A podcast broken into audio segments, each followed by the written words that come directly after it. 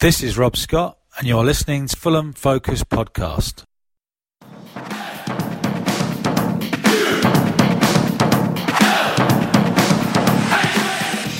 Hello, welcome to the Fulham Focus podcast. My name's Matt Boisclair. Fulham took another step towards confirming Premier League relegation on Saturday evening as we couldn't find a goal and slipped to our fifth defeat in six games at Stamford Bridge. I've got Baldo and Morgs with me. It's Sunday morning as we record, so we've got a cup of tea on the go and we'll keep this as brief as possible. So come on then, boys, let's get on with it. Fulham. Well, in a week where Chelsea manager Thomas Tuchel compared Ruben Loftus-Cheek to Michael Ballack, some things weren't quite so unusual. At Stamford Bridge, a game of Fulham bingo ensued where the usual greatest hits were ticked off. A starting lineup without our best player, starting the game strongly, not scoring any goals, conceding a couple of goals, Mitro getting a cameo off the bench at the end, and Parker saying it was a good performance at the end. Boys, sum up your current thoughts for me. Uh, sad. I don't know. It's uh, it's. I'm drained. I think this season has kind of gone on and on, and nothing, nothing has improved apart from you know sort of after the initial you know uh, solidify the defense the team when the team came out and Reed wasn't even on the bench, I'm just thinking, well, hopefully it's just a bit of a, a knock. and we all know that he's susceptible to that. But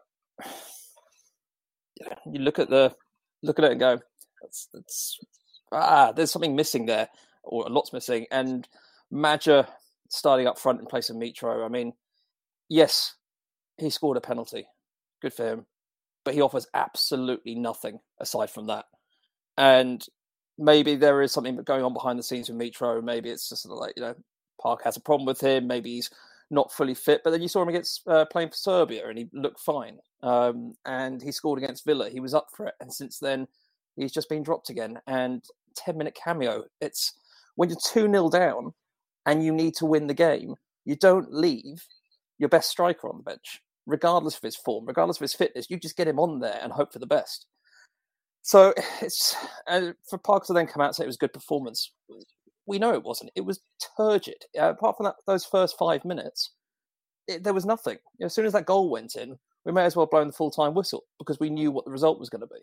So it is sad because we've gone out without a fight. I mean, I don't know if we're talking about Anguissa or not, but I mean, his performance yesterday was god awful. And I mean, if he's trying to get himself a move to a new team in the summer, he's not going to do it with performances like that. And so, you know, don't really what else to say apart from the fact that, you know, we're just going down uh, like a ship with a massive hole in it at the moment. So just got to wait for the next, what, see how Newcastle do against Arsenal. I think honestly, you summed it up with the first words you said, which was. I think yeah. that's that is, that is pretty much the. I thought you were. I honestly thought you were just going to stop after that. I think that's that's where I think the majority of Fulham fans are. We've accepted that we we know we're going to go down. Now everyone has probably accepted at various stages during the season, but I think now the majority of fans are on that side. So even when the lineup comes out, you just think, you know, what's you know what's the point now? You know, how can you get excited with a lineup that includes, excuse me, like when I first saw the lineup, my first thought was, right, how different was that to the last one we thought we we put out? Obviously it was two weeks ago against Arsenal, and I just couldn't be bothered to go back and think, right, what was the lineup? How have we changed? Because it's just going through the motions at this point. And on the and on the um and on the thing of Maja, personally, I think this is tin hat conspiracy theory, if you want to put it that way. But I honestly think the only reason he's selecting Maja over Mitro is because he's getting ready for next season. I think even though Maja is on loan, I think there is some sort of understanding that Maja will be our number one striker for next season. Um, probably, again, given the way he's handled Mitro, probably means Mitro leaving. So I think that's why you know Maja is playing, even though Mitrovic is by far the better player. I think this. I think Scott Parker is already getting in. You know, prepare for championship mode. I think that's really the only excuse or reason you can think of as to why Maja is playing and Mitrovic is not. Well, that, that's that's perfectly sort of understandable because I mean Bordeaux look like they might be folding. I mean they're in that bad financial state at the moment, so we could probably get him on. I think we had a 10 million buy clause in there. but I re- I don't know if that it was negotiable or what. Um, but it's he's not good at the moment. Would he be good in the championship? We don't know. Will Parker be there next season? Who knows? Um, and if it's a new manager, they're going to come in and go, if, if that's our only option, we need to buy something, someone else. I mean, you know, Mitro is definitely off if that's the case. Uh, if Parker stays, Mitro's off. If we um, when we go down, likely he'll be off again. But if you know, I don't know, if Tony Khan will throw a new contract to him or something like that. But nothing in this says he's staying. So we'll every time the every time the camera panned to Mitrovic, his body language, he just looked absolutely exasperated, didn't he? Like, how am I not in this team? And yeah, Baldo, I think I think that's a fair line of thought that you've got there about uh, about Maja potentially leading the line for Fulham next season and him him being in the side, you know, to kind of just blood him in. But he's been in the side for quite a while now, and when we still had a chance as well of staying up, so this isn't a new thing of leaving out Mitrovic and, and playing Maja. Maybe now the thought is, well, he's going to be he's going to be our, our number one man next season. And as you said, Morgs, I think that's worrying. If if he's if he's what we're going to be relying on next season to get ourselves out of the championship, I I don't see it. I see us being mid-table next season. Anyway, we'll uh, we'll come on to that in a bit more detail uh, a bit later on in the show. Um, let's look at this game. There was a good effort from Anthony Robinson inside five minutes, which was well saved by Chelsea keeper Mendy. And that was quickly followed by a long range effort from Anderson, which sailed well over the crossbar. Have we finally realised that we need to shoot to score goals or something? Because we haven't seen much of that at all, shooting from distance, shooting on sight, have we? No, we haven't. And this has been the thing that I've been calling out, you know, pretty much going back to last season in the championship when I was saying it about Tom Cairney. You know, at, at some point, just just take a shot. We know that you know Chelsea are a good team defensively. I think Tuchel's team, something like the best defensive record or the most clean sheets, something along those lines since he took over. So we're not going to be able to work our way into the box, you know, mainly because they're good and mainly because you know we're terrible. So it's going to take you know shots from distance to try and break them through. It's just a shame that the shots were coming from you know players you wouldn't exactly put your money on scoring the likes of the likes of Robinson, uh, the likes of Robinson and Anderson. You know, that's where the likes of Anguissa should be suiting. I mean, even going back to later in the half, Ola Ola Aina, again a defender. He was the only one that thought, "Oh, let's take a shot from outside the box." It got a deflection. It forced a good save. On another day, that goes into the net. Uh, we've been missing it all season. It just it's just frustrating that we always seem to do the right things at the wrong time.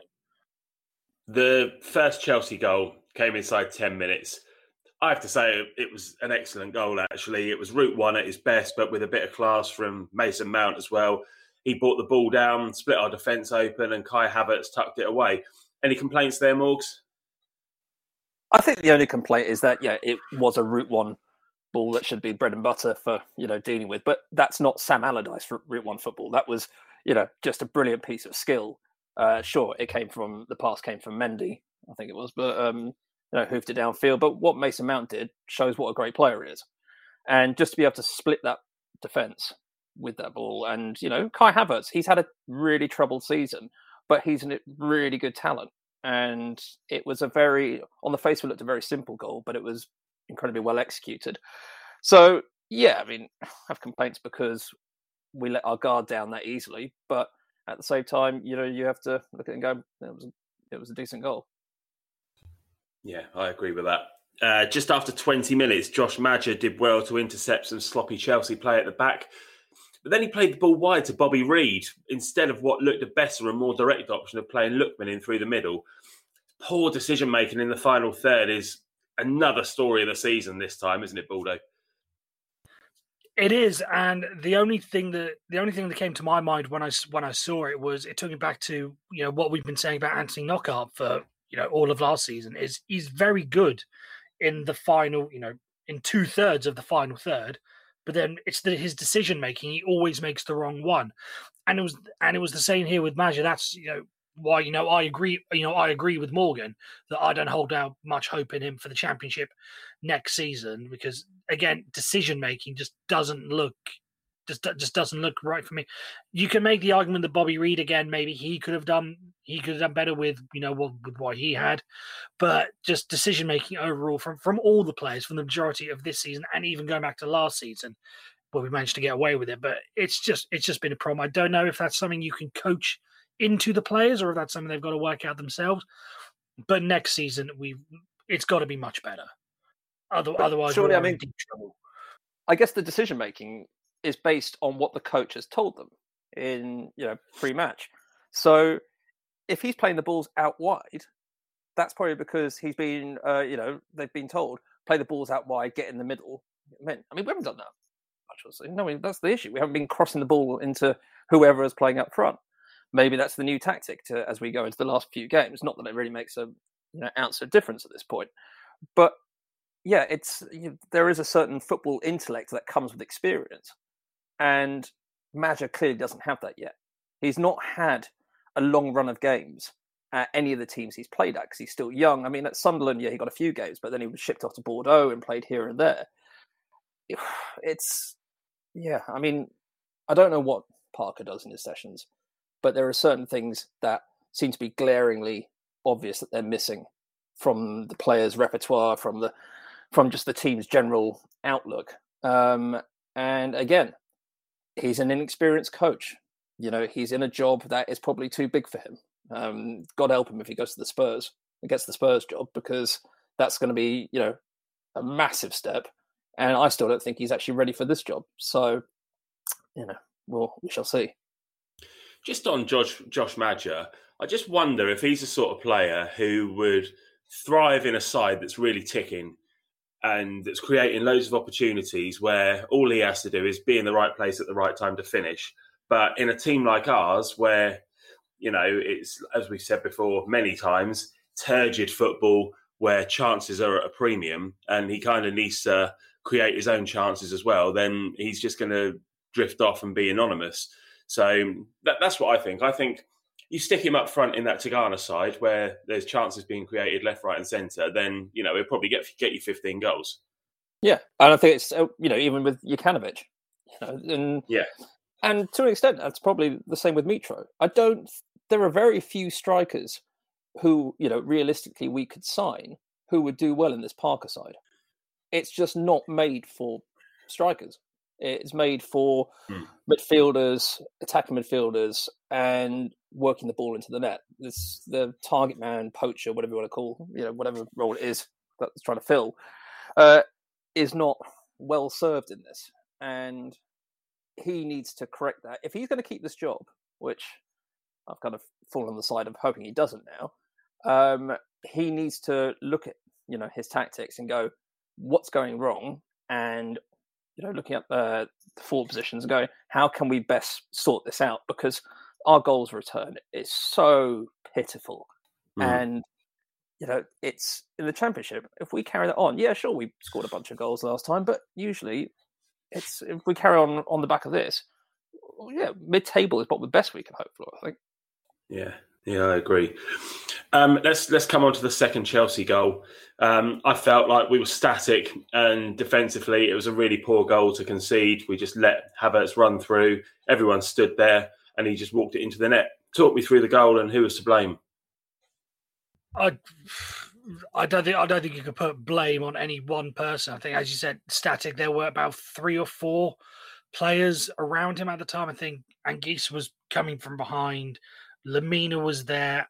Aina, Anderson, and I think I think that was what I probably had a Adarabioyo as well in the in the vicinity, and he just walked straight through. I don't think you know that's not where you can put one person's lap lapse of concentration or one person falling over to put the blame on. That falls on practically everyone that was was within about a ten meter radius uh, at the time. Ev- everyone gets blamed. That's just that's just sloppy. That's just lo- that's just lack of concentration. In all honesty, I think that's virtue. I don't want to accuse anyone of anything, but I think that's bordering on giving up at this point.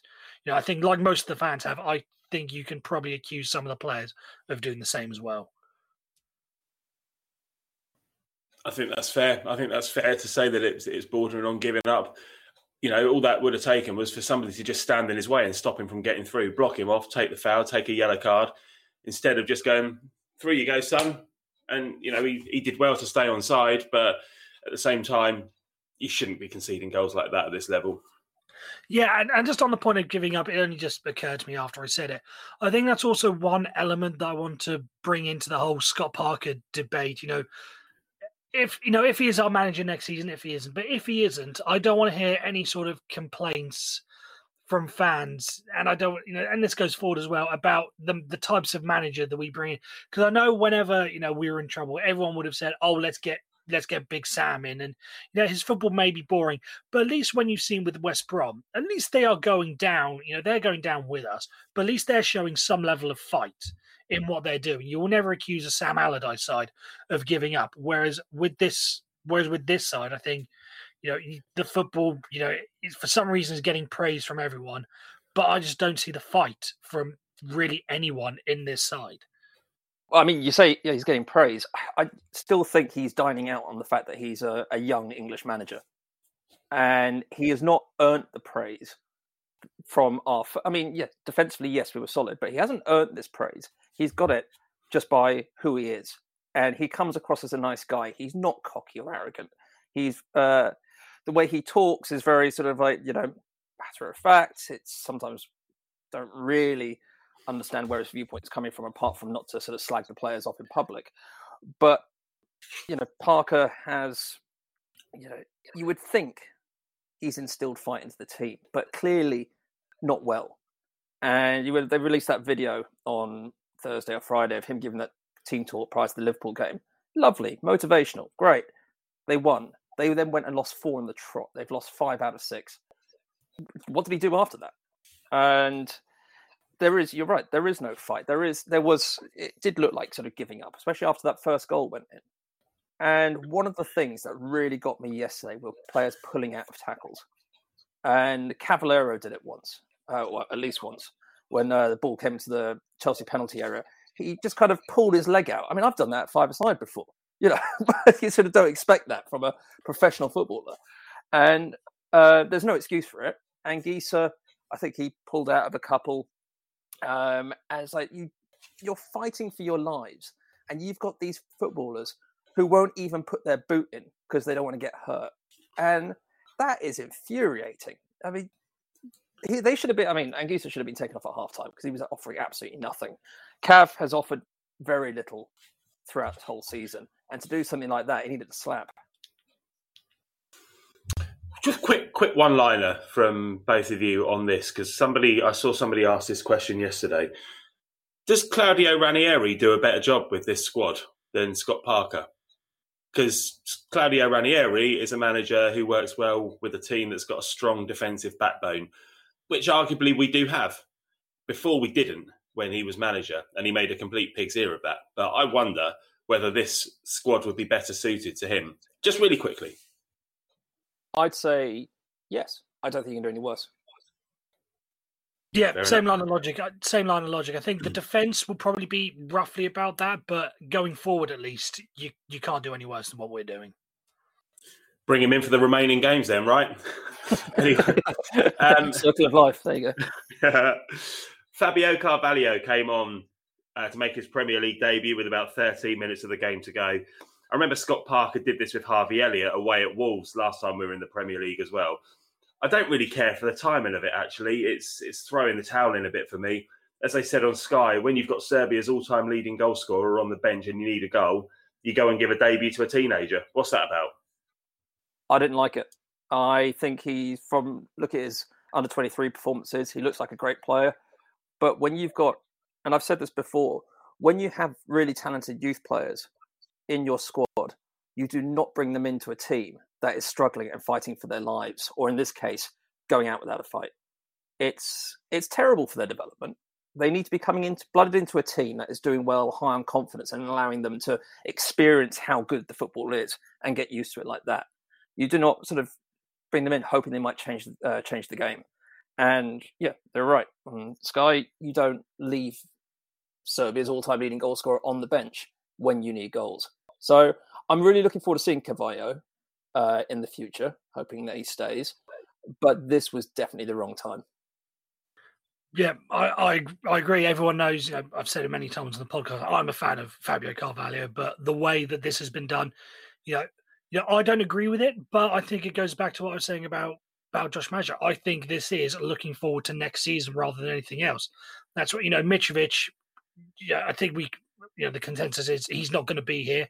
So you know, the game is gone. So why bother bringing why bother bringing him on? Because you know he's not gonna he's not gonna change much. He nearly did you know the Mitrovic Carvalho knockdown late in the game. But for the most part, I think this is just developmental minutes, just so he can be ready for net ready for next season. Again, I don't, I can I can understand where you know I can understand that line of logic, but I I, I just don't necessarily agree with it. But how bad is that? That you know we think back to the Great Escape season, and we were two 0 down at half time against Man City, and there wasn't Hodgson bringing on players like youth players just to sort of uh, give them experience for next season when we're down. He went out, and we went out with so much fight. And I don't know what Parker said to them at half time, unless it was keep doing what you're doing or something like that, because clearly they came out with none of that. And to then basically throw in the towel by bringing on next season's players is just like it, it beggars belief. And on that, I mean, that just that just makes me angry watching it. You know, I, I tuned out, sort of, I couldn't focus on it anymore because it was that dull. There was nothing. You knew that there wasn't going to be, be a goal at that point. So, yeah. He's he's almost said at, at the end of the game that you know if we play like that for the last four games, we've still got a chance. But the bottom line is we're now we're nine points behind Newcastle, who have still got to play. Um, it could, it could be all over next weekend. Um, and you know, it's it's it's a real shame. But I, I we, as we said so many times, we've only won five games all season, and now we've got to win our last four. It's just it's not happening, Scott. You know, you can you can stand there and toe the line and say, you know, we can do this still. We can still do this if we sh- if we apply ourselves and show the belief. Blah blah blah. But it's nonsense. It's not going to happen. It hasn't happened all season. So why is it going to happen now? No. Never going. I mean, I think. I mean, I think Newcastle will get a result against Arsenal today. Um, you know, Arsenal off the back of a Europa League game. Newcastle have you know, got a bit of belief about them, and they've also got to play Sheffield United at home. Mm. So they're not losing that. I don't think. No. Uh, yeah, Mm. mathematically, we've got to the point now. Mathematically, it's not doable. So. Yeah, you know. I think so. Well, there's been plenty of times this season where I thought to myself that I can see what Scott Parker's trying to do, and that he just doesn't quite have the personnel at his disposal to, to implement his ideas, maybe. I also thought after the last international break, with Mitrovic smashing in the goals for Serbia and then coming back into the starting 11 and scoring at Villa for Fulham, that he'd be a mainstay in the team once again and we'd have a half half a chance of scoring at least each week. I cannot get excited about a team with even Cavaleiro and Josh Maja starting up front in the Premier League. The pair of them are championship quality at best. So, whilst I'll continue to blame recruitment and Tony Khan, as I've said before, I blame Scott Parker for not picking our best and only decent striker. And that's the reason why we're so toothless up front. And that's bottom line why we're going down. It is, and I was having this discussion with someone literally on Twitter before we before we, we came onto this. Is he's uh, his point was you know how is um why is Scott Parker getting all the blame when it's, it's clearly Tony Khan? I said the blame goes on both sides. You know, could you argue that Tony Khan did a, could have done a better job. You know, you know, I gave him praise for what he did in for somewhat for what he did in the summer window with the likes of Adarabioyo and Anderson, who we can, you know, and Areola, who we can all agree a fine defensive, you know, goalkeeper, fine. If you want to give him praise for that, absolutely go ahead. But the way he left us with, you know, until deadline day to bring in, you know, a centre forward, you know, and and Josh Maja, who's been terrible, leaving it to the last late. Loftus Cheek, you know, world class talent. You, he can't be he can't be blameless in this, but at the same time, Scott Parker can't be blameless at this at this stage as well. Even when Josh Maja comes into the side, yeah, after the mid after you know uh, Mitrovic with his with his performance for Serbia, that should tell you all you needed to know. And even after the Aston Villa game, there's the momentum, there's the form. Why don't you carry that on? And the way he just abandoned him, you know that, and even earlier in the season as well, just just smacks of poor management. And you know, so Scott Parker absolutely cannot be, you know, he, can't be blameless through all this. As much as most of the fan base on Twitter last night were blaming Tony Khan, Scott Parker can't be can't be given a free pass from all of this. Yeah, and I, I just think generally there needs to be a massive restructure going on. Well, not even massive. You know, there needs to be a lot of tweaking. There needs to be people brought in, experienced football people, and unfortunately, I think that means Scott as well probably needs to go. Um, you know, I said on the preview pod for the Chelsea game that I have this idealistic idea that we have a long-term manager, uh, but Parker, I don't, you know, he needs he needs more help. He's yes, he is learning. He is a scholar of the game, if you will, but he is he hasn't advanced enough in this season. And when you're in the Premier League, and if you can't see where your issues are, uh, then you need to sort of maybe go back to school. And you know, the Tony Khan issue is a that is a bigger problem because he, I think, having him in this position is toxic for the football club.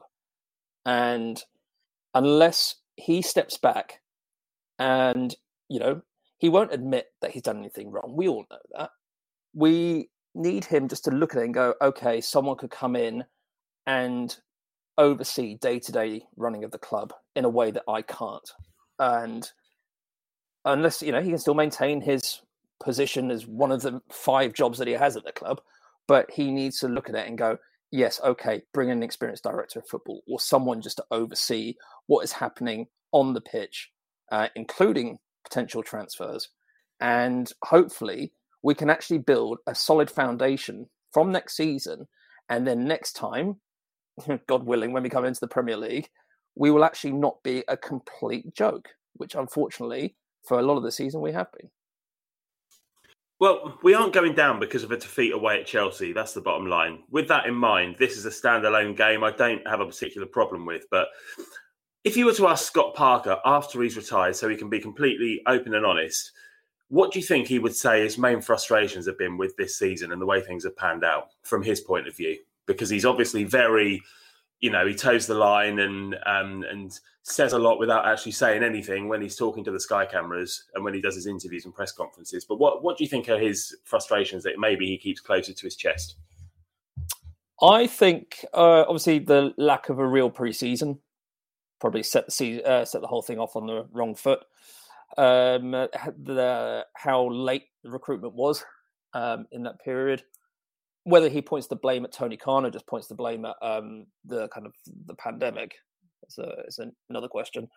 Um, that, but obviously the lack of firepower at his disposal, I think, would be would be a key one. But then, you know, we did have a great striker, um, and whether he just whether it was poor management, he won't admit to that, I'm sure, um, or just poor form, and only he can only he knows what's going on with Mitro behind the scenes. So whether there is, you know, a deeper issue that we don't know about, um, that's you know that's for him to know. And whether he ever comes out and says it's that, maybe we'll get the Scott Park autobiography in 20 years' time, and he'll finally tell us. So, but I think there's there's a number of problems, and I do think the way the season started is probably one of the key ones. Yeah, I, I agree. I think the and that's what my my rationale has been all season for why I've been you know not fine with relegation, but why I'm not you know, overly disappointed with relegation. The way you know what he was handed to start with, with the short turnaround, and with the signings all being done late, because of you know because of the pandemic. I think that's really probably what he would blame. And you know, I t- I wouldn't again I wouldn't blame him. I wouldn't blame him for that because he was given such a shite start of the season that any manager I think would have would you know would have would have struggled with this. And you know to have to combine that with being an inexperienced manager i think yeah it's you can only read you can only really point to that. I think that's what he would blame. Well lads next season is going to be another roll of the dice isn't it? We know we won't have the loan players at our disposal so we're going to lose Areola, Anderson, Aina, Lookman, Loftus-Cheek, Lemina, and possibly Josh Maja the chances are that Kenny Tete, Mitro, and Anguissa aren't going to fancy the championship either. That's 10 players out of our 25 man squad. Plus, I think Tom Cairney needs replacing as we can't rely on either his fitness or his form. So it's one thing for anyone to call for Scott Parker's head, but whether Scott's the manager next season or not, this is a massive rebuilding job now, isn't it? We need we need to build a more sustainable squad that can move from the championship to the Premier League potentially, rather than going season to season with loans and then having to start again at the beginning of each season. It's proved too many times that it doesn't work long term. Cyrus Christie, Anthony Knockaert, Marcus Bettinelli, and Neeskens Kebano are probably all going to be back next season, but we can't rely on them again. So, what do we do? I think I think what Morgan said was right. It, we basically we we just need a total you know, rebuild, just start from scratch.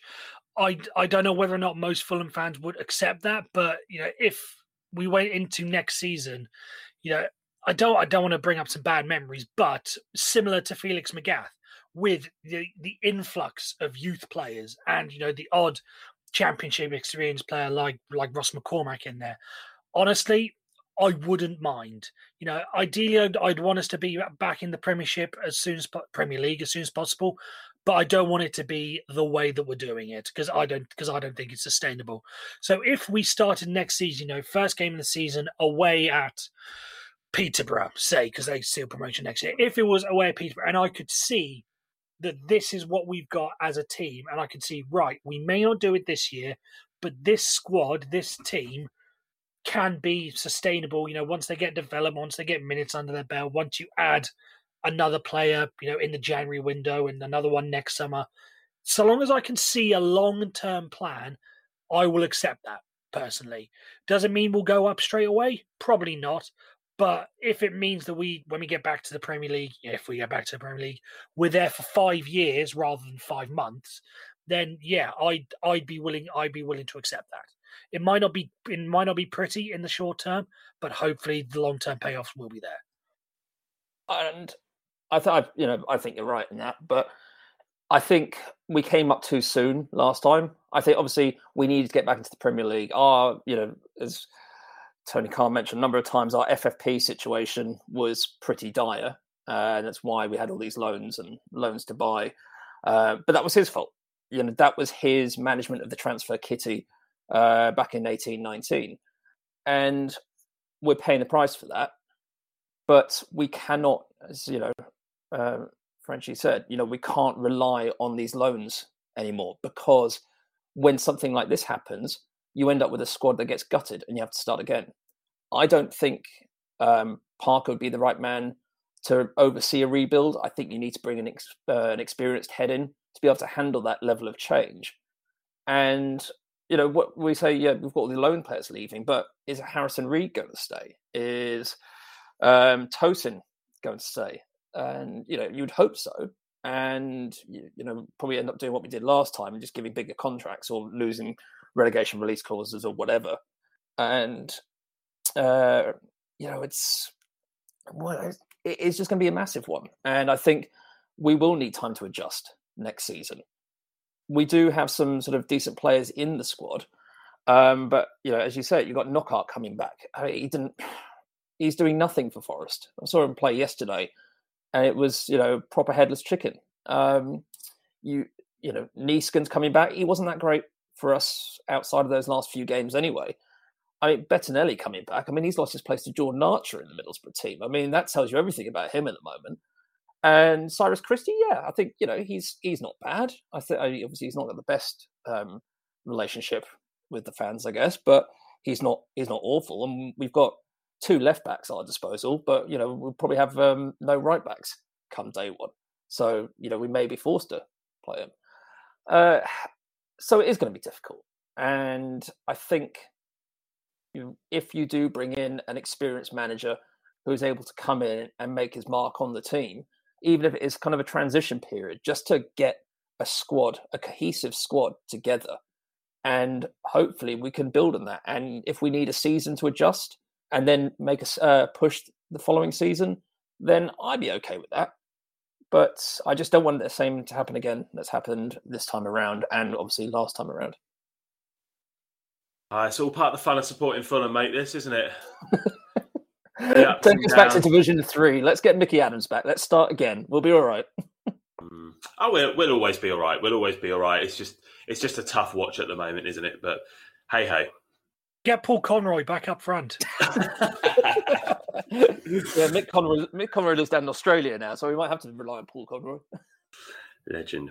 All right, well, that's your lot this time, then, guys. We'll be back on Thursday for a look ahead to the next one, which is the home match with Burnley. Don't worry, it's nearly all over and almost time for a break, folks. Speak to you soon. Cheers.